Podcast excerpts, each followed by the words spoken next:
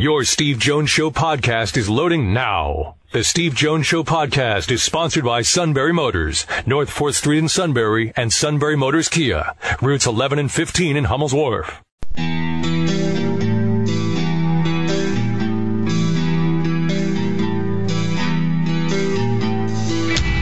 Sports talk where your voice counts. This is the Steve Jones Show on News Radio 1070 WKOK. Now from the Sunbury Motors Studio, here's Steve Jones. Sunbury Motors, 4th Street in Sunbury. Sunbury Motors Kia routes 11 and 15 in Hummel's Wharf. In a few moments, we'll be joined by Bob Cooney of the Philadelphia Daily News to talk about the NBA draft. First of all, our play-by-play call of the day.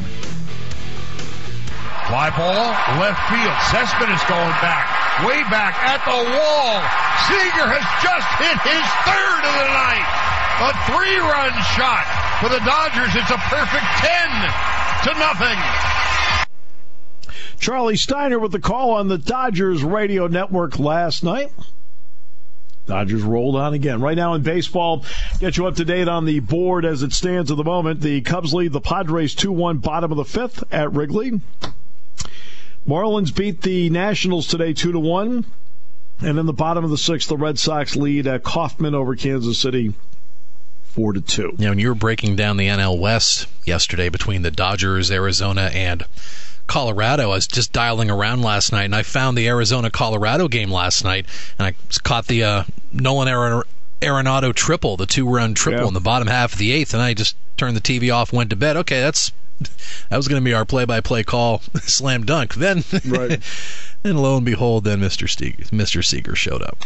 Yeah, let's hit three. yeah, very nice. All right. Time now to check in on the, the big story, of course, in the NBA draft is the Celtics and Sixers swapping before tomorrow night's draft takes place. Bob Cooney covers the Sixers for the Philadelphia Daily News. Bob, welcome. Great to hear you again, my friend. Steve, thanks for having me. Good to be with you.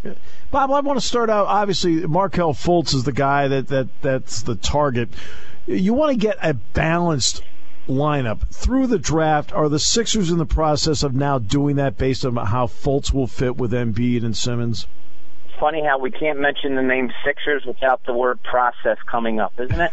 I know. Um, I mean, the, we're yeah, back to no, we're back to Sam Hinkie now, even though he's not there. The truth, though, I, I think that they should they sit there uh, at one and take Fultz. I think they looked at this draft and thought um, that there's a lot of good players, uh, especially you know top heavy in this draft, but that he was the one that fit best with their team.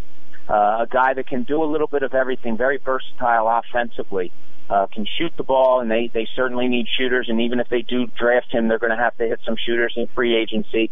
He's a guy that can handle the ball uh, um, very well, very good passer. But what they want to be is just a pass and move team. They want to run as much as they can, and if it gets to the half court, it's a pass and move team. And uh, I think they think that Markelle Fultz fits in there perfectly. Um, he's got a lot of upside. Um, and I, I watched tons and tons and tons of tape of him this weekend. He's got some downside too, some things that concern yep. you uh, that that the Sixers really have to look out for. Yeah, I mean defensively, he's no better than okay. I think when I watched him. Yeah, I mean, I, yeah, it was, fun, it was funny. We talked to him the other night, and he said, "You know, I'm a pretty good shot shot blocker for a point guard." And uh, yeah, I, it almost came out of my mouth as he said it. Yeah, because you're getting beat off the dribble all the time, and and you're blocking shots from behind because it's the only thing you have left. So he's got to work on that, no question. Uh, how interesting will this? You, know, you, and I both know that the in the NBA, it's multiples of three stars together that usually lead to something good, but they're always three veterans. How interested are you to see three young players work together and what they can accomplish? Yeah, it's it's funny. I people hate to hear it here in Philadelphia, but I say it over and over. You, you got to be cautious here. Uh, you know, you're talking about if you're talking the three core of Joel Embiid, Ben Simmons, and now Markelle Fultz. The three have combined for 31 NBA games, and all of those were played by Joel Embiid last year. Yep. Uh, that's all you have. So um, there is a time period for uh, new players not only to get used to each other, but Joel Embiid doesn't really know the grind of an NBA season yet, and he's the only one that's actually stepped on the court. Ben Simmons certainly does, and Markelle Fultz won't until at least two years down the road. So uh, not only do they have to get acclimated to each other on the court, and and and get to know Brett Brown's offense and how each one of them fits into it, and how they fit together. They have to figure out how to get themselves through the grind of an 82 game season, and it's not easy, and it's especially not easy for youngsters who've never been through it before. Yeah, it's interesting, Bob, because I was talking with uh, Tim Frazier just two weeks ago, three weeks ago. Mm-hmm. And he said that's the first thing that you realize. Suddenly you get to like December 20th and you probably played as many games as you did in college. You're like, what? I still got 50 to go. yeah. Oh yeah. I, I remember one year um, on the beat. One of my friends, who's a, a Division One college coach, called me, and we were talking. And he said, "My God, how many games do you have left in the season?" I said, "Oh, we're down to 43." And he's like, "You're down to 43." He said, "That's more than a college season." And you know, it, it it is. It's an amazing, amazing grind and it's everything. It's not just the games. It's the travel. It's the it's the getting on the court every day, whether you feel like it or not. Uh, it, it's as much a physical battle as it is a mental one.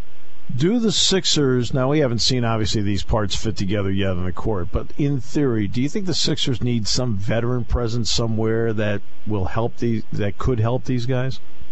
Yeah, you know, they do have Jerryd Bayless uh, on the roster, who's a pros pro, who's been in the league for a while. Yeah. Um, and and he's really big in the locker room. Like he's he's he's like a Tim Frazier, like just a good guy in the locker room.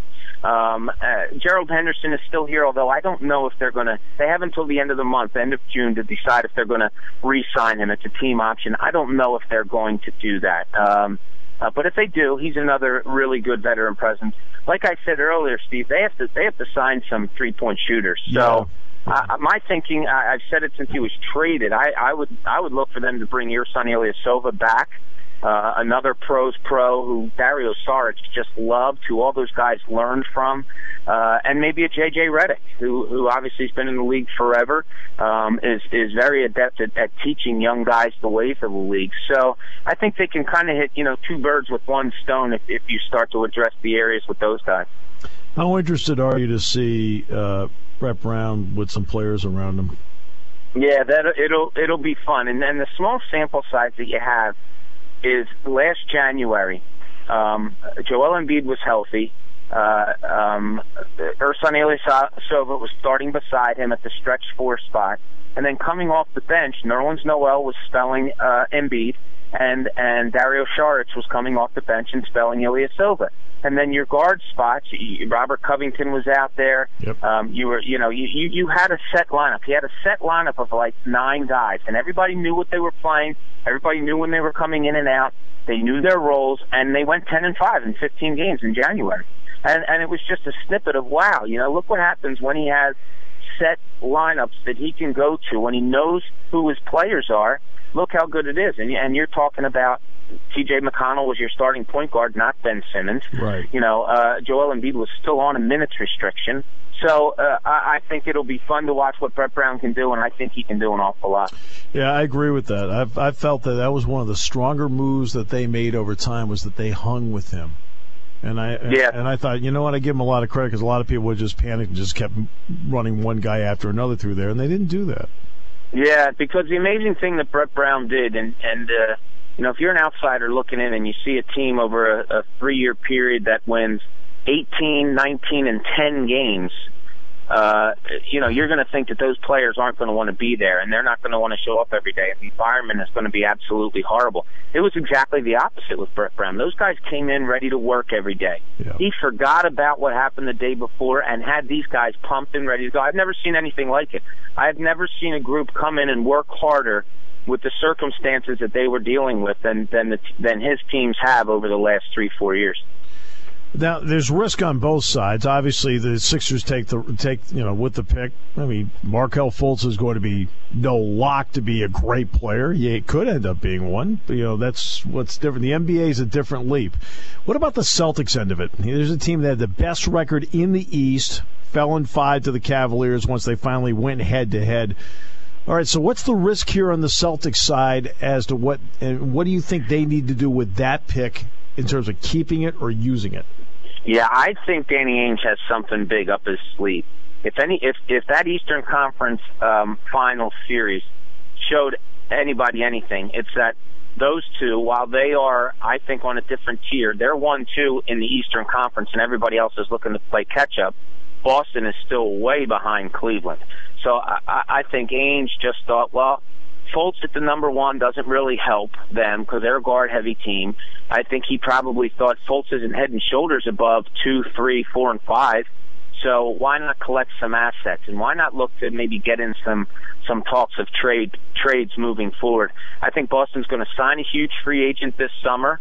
Uh, everybody thought it was going to be Gordon Hayward. Maybe it still will be. Might be Blake Griffin.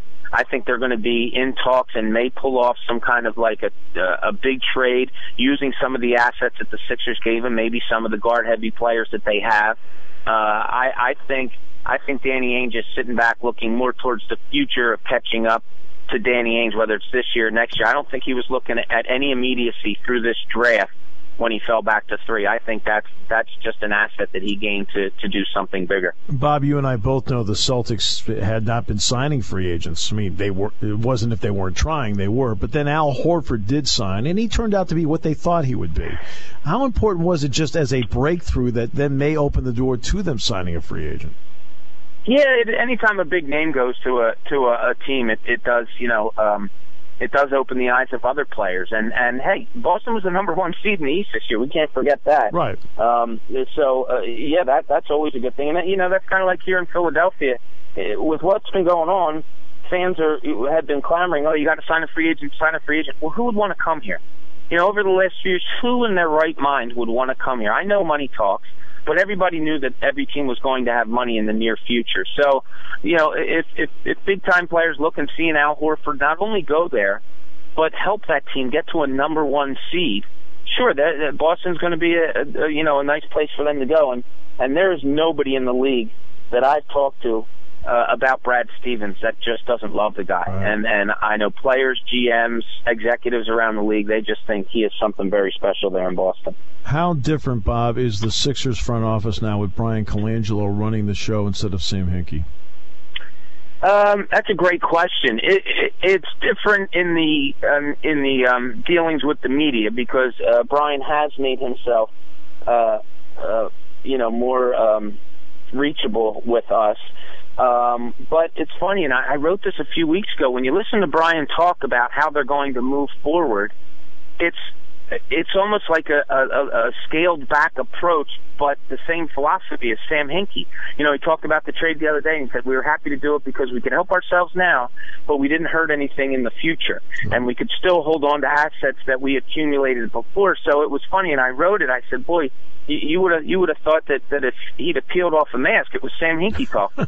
so I, I think the philosophy is good. Um, I think he wants to look at this organically for a little bit. What see what he has first before he makes a big splash. Um, you know, in free agency or or via trade. Um, so I, I think that's where this Sixers team is now. Gather what you have, uh, get it together for a year or two, whatever, and then if you're if you can make a splash in free agency or trade, then you can do it. Well, of course, Bryan Colangelo is more available. He at least opened the door to come out. Uh, so yeah. that's, a, that's a prerequisite to communication. Exactly. One final question, Bob. I appreciate the time very much. Then I'll let you go, and that deals with with the role of analytics. How do you how do you now, after watching this, covering this, talking with a number of people, how do you feel analytics should fit in into how a team is built versus the old scouting methods? Yeah, you know, uh, the old scouting methods, it's funny, like Doug Collins and I years back sat down and talked about it, and he said, eh, you know, and he's an old timer, and yep. uh, he's analytics. He said, we had analytics back, you know, 30 years ago. It was called a guy keeping stats when they didn't know how to keep rebounds and they didn't know how to keep assists. You know, it's kind of just grown out of that. I am, I, I like to see the numbers, uh, you know, some of the analytic numbers, but I also, I'll never forget talking to an analytic guy one time, and he was telling me about how when Thaddeus Young grabs the ball on the left side of the basket, when he starts to go to his right hand and he dribbles more than two times, and I said, "Stop!" I said, "You just," I said, "I said you," I said, "Listen," I said, "You just ran out of the 24 second clock that quickly." so you know what I mean? Like basketball is a reaction game, and Brett Brown handles it like this. Look, the Sixers are full of analytics. He handles it like this. Yeah, anything that I can learn more is great. I am not going to drive my team by analytics. He knows that the league has become a three point shooting league, a running league, a dunking league. That's what it is. He knew that years ago when he was in San Antonio that that's where the league was going, and that's how he's looking to build this team and, and, and move forward. Bob, absolute pleasure. Thanks so much for the time. Great information. Thank you. Nah. I appreciate it, buddy. Take care of yourself. Bob Cooney, Philadelphia Daily News. We'll come back with more in a moment on News Radio 1070 WKOK. When it comes to car buying, there's the other guy's way, and then there's the SMC way. The other guys force you into a vehicle you really don't want. The Sunbury Motors way lets you take the time you need to browse, ask questions, and take the test drive and think on it. For over 100 years, the Mertz family and all their employees have made your experience the most pleasant one you'll ever have. The other guys won't offer you the best price for your trade, no matter how much they say they will. The SMC way is their promise to provide you with the most money the market shows your vehicle is worth. The SMC way is to offer you all applicable factory rebates on new vehicles and generous discounts. Looking for a pre-owned vehicle? The SMC way checks each vehicle in a 200 mile radius to determine the lowest price, then beat it. It's the lowest price promise, just part of the SMC way. The choice is up to you. The other guy's way or the SMC way. The SMC way wins every time. Sunbury Motors Company in the North 4th Street Auto Plaza, Sunbury, and at sunburymotors.com. Selling more cars and satisfying more customers for over 100 years.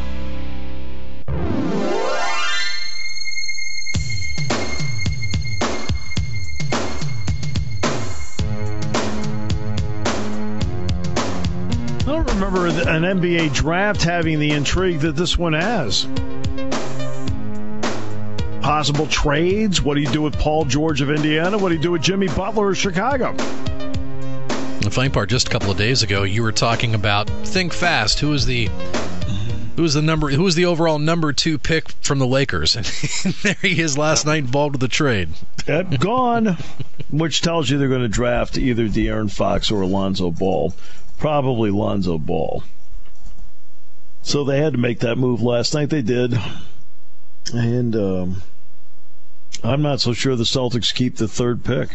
They may make the third pick for somebody else, but I still think there's a possibility. They, I think they're going to. They'll either try to sign Gordon Hayward as a free agent, which would be after July 1st, or they will make a deal for Jimmy Butler. And Jimmy Butler, by the way, has two years to go on his contract. Now you'd have to renegotiate it. I've been hearing about so many people linked to Boston. I mean, Gordon Hayward has been um, part of that rumor mill for several weeks, and all of a sudden you hear about uh, you know Chris Porzingis. Would he be a good fit in Boston? Sure, he would. So, I mean, Porzingis can step out and hit a three.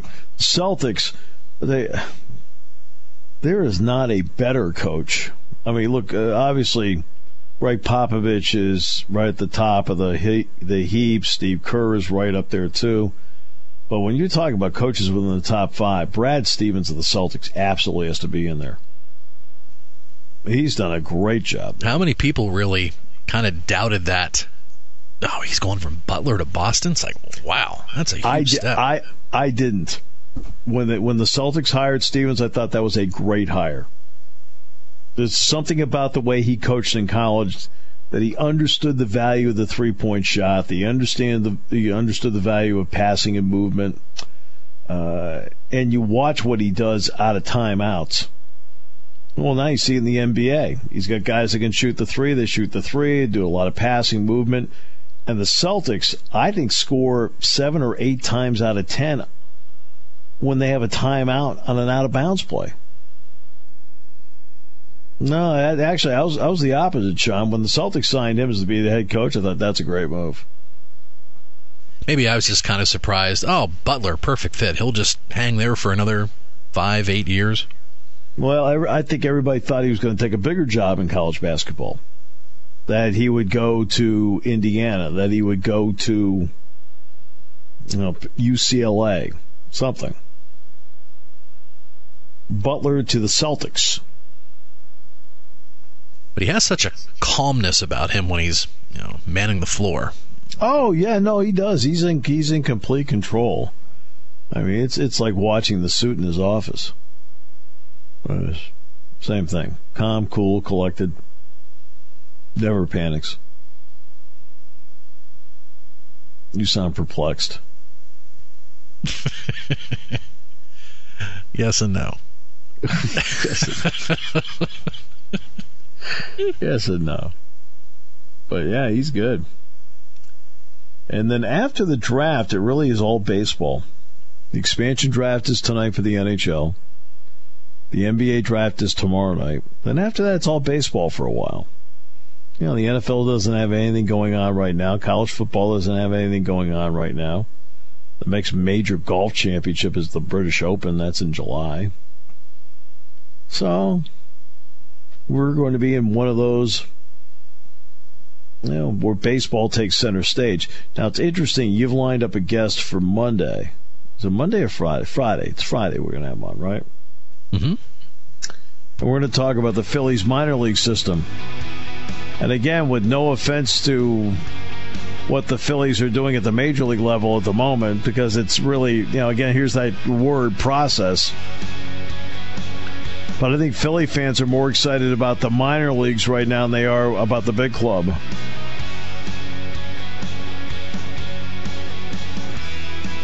Look, they know that's that's the future. What's going to happen with the club is what's going on in the minor leagues.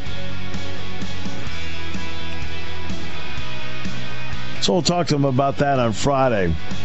Now we will have the Phillies for you tomorrow. By the way, Max Scherzer carried a no hitter into the eighth inning today, and the Nationals lost two to one. That's just not good.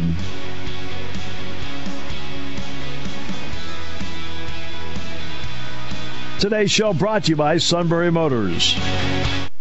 Taking your calls at 800 795 9565. This is The Steve Jones Show on News Radio 1070 WKOK. Now, from the Sunbury Motor Studio, here's Steve Jones.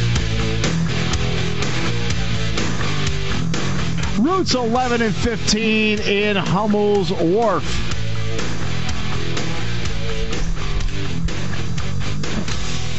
Time now for the sports bozo of the day.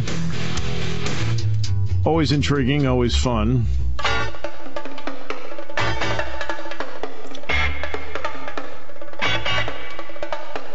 And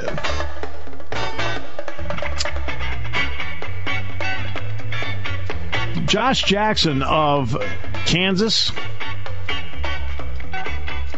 says there's not enough time to work out for the Celtics. Well, the draft is tomorrow. The gym's open.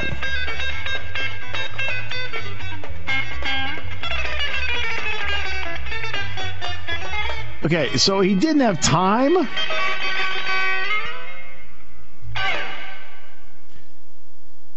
Didn't have time.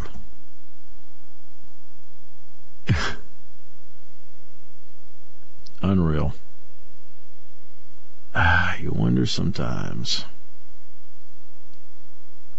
Um, pre-draft interview, Jackson confirmed he did not work out for Boston.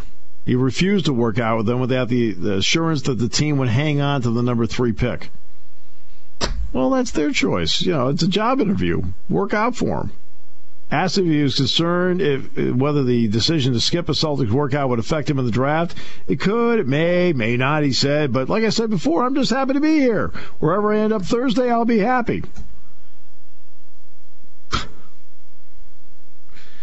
okay.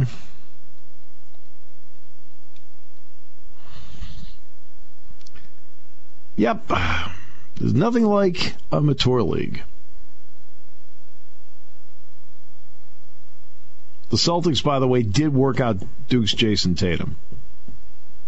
And Tatum, in my opinion, is a little bit better all around player than Jackson. Just my opinion. Now, Jackson has a long term potential that's exciting. But I think Tatum brings a little bit more to the table at both ends of the floor. One thing about Jackson is that they don't like, I'm talking about scouts don't like about Jackson, is quite simple. Is that if something doesn't go right, he'll sulk a little bit for, for a while. It'll take me a word over 82 games, something's going to go wrong. So, so there you go. That's uh,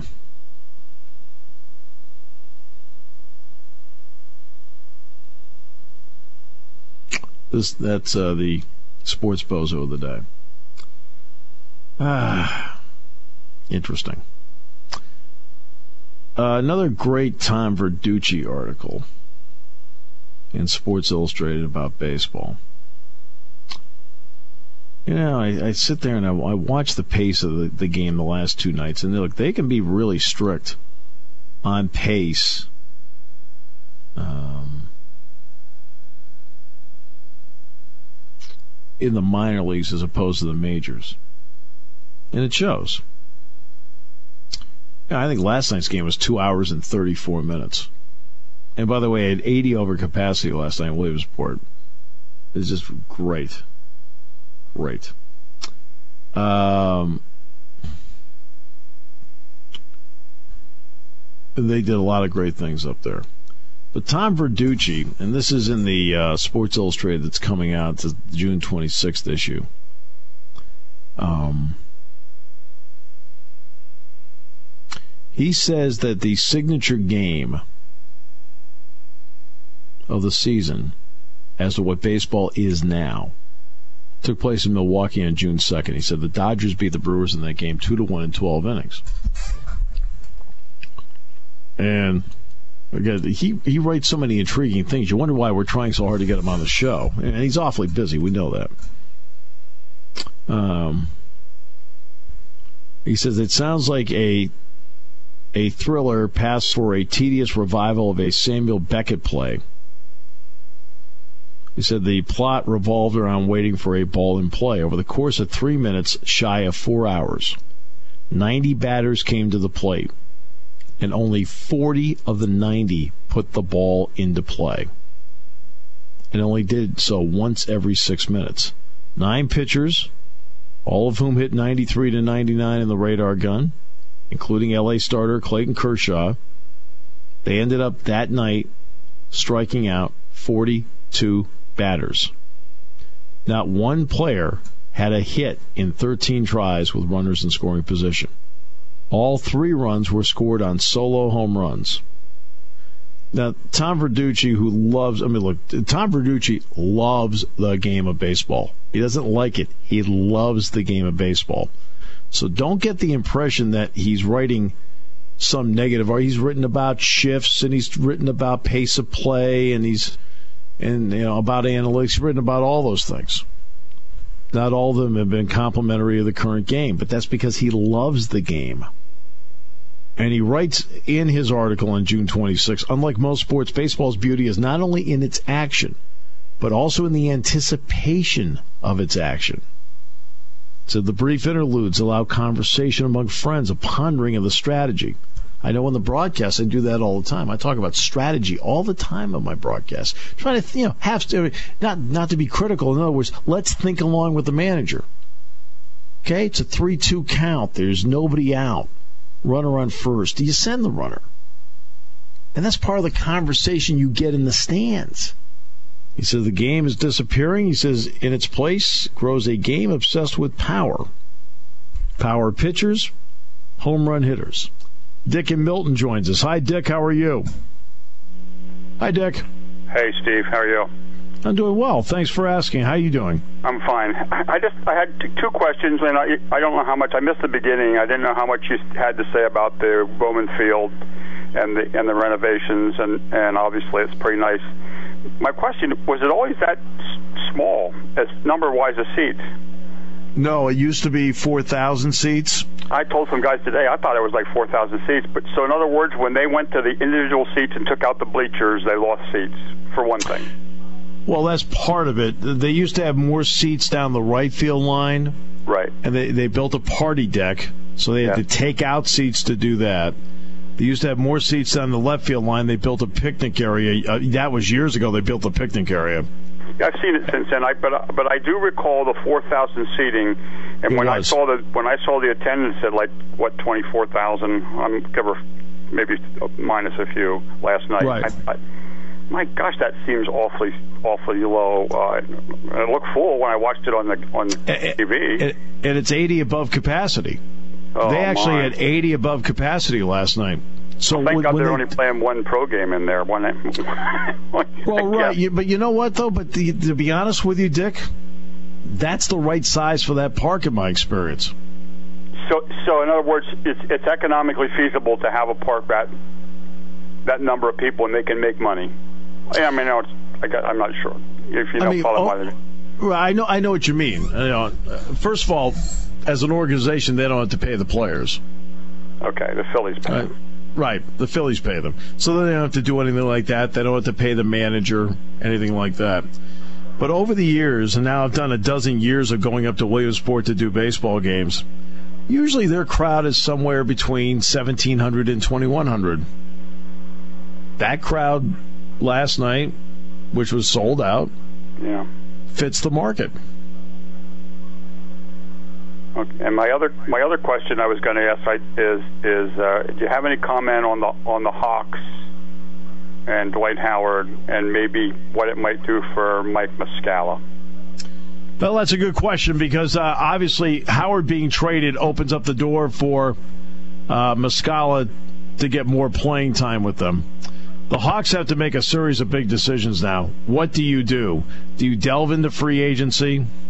Do you go with what you have at the moment? Um, I think Mike Muscala has found himself a role within the league. I mean, can his role expand some? It can, but Dwight Howard wasn't working in Atlanta anyway. Yeah, I, I see where they might not. They might get rid of Millsap. I'm not sure where, what they mean by that or where that's going, but well, they they might because Atlanta is in that they're in that no man's land. And Atlanta has been for the most part Dick in no man's land for about a dozen years now. And no man's land in the NBA is this. I'm good enough to make the playoffs. I'm not good enough to advance. But by making the playoffs, that also means I'm never in the lottery, which means your ability to advance and become an even better franchise, your hands are constantly tied. You're always the you're always the sixth, seventh, or eighth seed.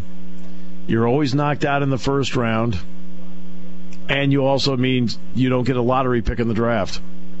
Yeah. So you're always picking in the middle of the pack. So you then get into that zone where you're locked in, where there's no upward movement, but you don't go down either. I heard a guy interesting today. He said that Dwight Howard wanted to wanted to really play in a major market, so he goes he leaves Atlanta and goes to Charlotte. I'm not sure. I'm not sure what they're what he's gaining there. I would think Atlanta maybe it's not New York, Chicago, or Los Angeles, but it's not exactly Seattle it's either. Not, I guess it's not. Point. It's not Charlotte. it's not, not Charlotte. I'm not sure what he meant by that. But he, oh, played he in Orlando, you know and I he played in Los Angeles. He played in Los Angeles. It didn't work. Right, but he was in uh, Orlando. Right, he's on the downside of his career now. That's the biggest problem Dwight Howard has. Yeah, he's a defensive I mean, guru, but he doesn't have a, he doesn't add a lot to the to the offensive end oh, of the basketball game right now. You cannot play him in the last four minutes of a game. Yeah, he's a liability. Because, yeah, he's a liability. They, they'll foul him and he won't hit the free throws. Yeah. All right. Well, I will let you go. And by the way, uh, thank God the uh, NCAA baseball season's coming to an end, which kind of ends NCAA right before preseason football starts. and uh, I can't believe fact, how long that goes. Well, well, you know, and the other thing that kind of got me, you know, they talked about the uh, Penguins and playing in Buffalo at uh, at State College. Yeah. And I and I told my wife or somebody like yesterday. So the season ends uh, what a week ago. Mm-hmm and they're talking about a preseason game on what September the hundred days later. Hundred days later, if it yeah, say they got to practice before that. Right. Yeah, they'll go to camp. They'll be in camp maybe about a week before they play that game, maybe eight days. So between roughly, well, I guess baseball is long too between between spring training and and whatever, but there again, I guess they're just all they're all too long for me, and that's just the way they are. I mean, they just are too long. We, we've we've just discussed this before. We, we're not going to make any progress because, in other words, golf golf starts in Australia in January and it ends in God knows where, Florida, sometime in. Well, know. they're talking about actually revamping the PGA Tour, where suddenly they get to the FedEx Cup right around Labor Day. And they're act, they're actually taking into account that they may need more time off now. But you're right, though. What will happen is the, suddenly the pros will play in Australia, the pros will play in South Africa. The pro, you know, they'll find places to play. Well, and your other comment about we have a lull here with nothing going on for between the end of this and, and then in, in football starting again. And thank God there's no Olympics to squeeze in this year. I guess because they have to fit that in every so every four years too somewhere. Yeah, you got to fit that in every four years, and you get to you do get to do a brilliant job of fleecing some unsuspecting city out of millions of dollars. You know, and it, it can go somewhere, and, and sometimes it, you have to watch the games at three in the morning. Yes, you do. There will so, be no live Olympics until at least 2024, if not until 2028 in this country, where you'll be able to see the Olympics live. And by then, everybody will just watch it on their phone. Exactly. Everybody, everybody be sitting there, their phone, Dick, looking at it. Goodbye. Thanks, Dick. Goodbye. We'll come back, wrapping up in a moment on News Radio 1070 WKOK, brought to you by Sunbury Motors.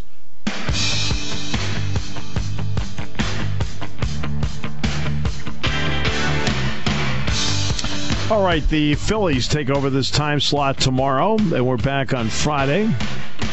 We're going to talk about the Phillies minor league system coming up on Friday's show. My brother will be with us as well, adding insight that only he can. Uh, I think that's fair to put it, right?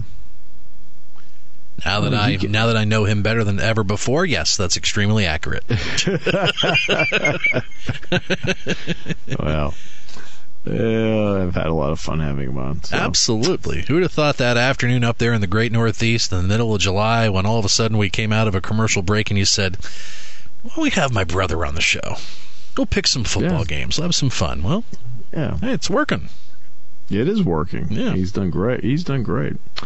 Uh, so we'll have him on on Friday. But tomorrow the Phillies will be in this time slot. And then they'll be back in this time slot on Monday and Wednesday next week, too. They've got that game Monday against the Diamondbacks, and they got a game Wednesday at Safeco against Seattle. That'll be in this time slot. Let's go L.A. and Scott Franzke in tomorrow. And uh, we'll review the expansion draft with Pete Jensen on Friday. We'll also do a review of the NBA draft and how it played out. Look, there's going to be a lot of deals tomorrow night. Uh, now, my favorite when it comes to the NBA is what's referred to as draft and stash when they pick some European player, and of course everybody, every fan of any team that does this, go, oh, who, what, what, how many year, two year? they look at each other. what are we doing here? Yeah, it turns out that the guy's not badly. I mean, look, look at Dario Saric with the uh, Sixers. He's a good player. That was a draft and stash. So, I mean, it can work out. But a lot of fans will hear and they go, oh, I can't remember who they did it. The Knicks did it with a player from Greece. And, and they're like, what in the heck? The Knicks fans were not exactly enamored with the pick. Two years? We're going to wait two years?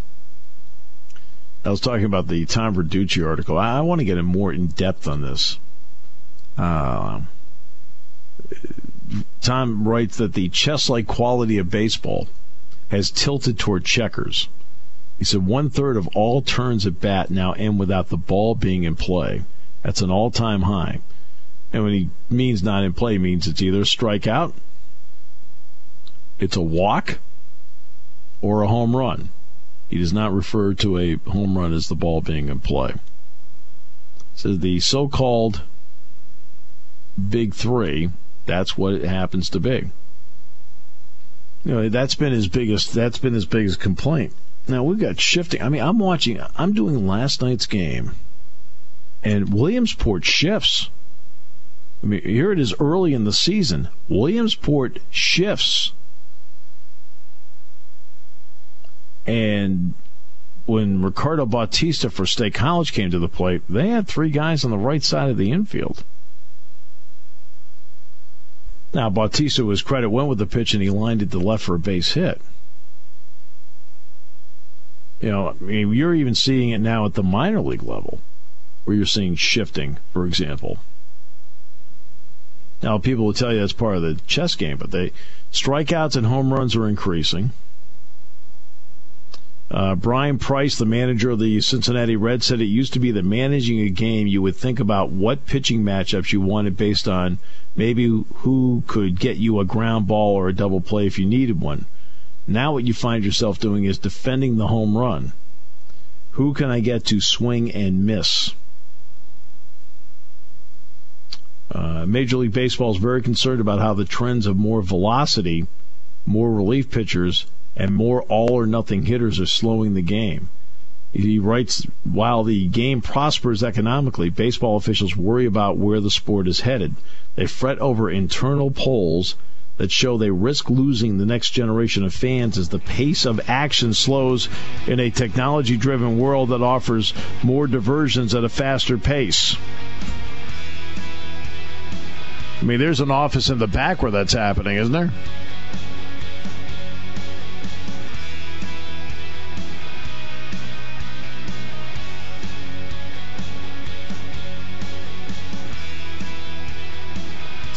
Major League Baseball statistical analyst writes Tom Verducci made a presentation to owners in August of last year, cautioning how the analytically driven practices in today's game, bullpen usage, shifts, a de-emphasis on the stolen base, an emphasis on slugging over contact, actually do slow the pace of action.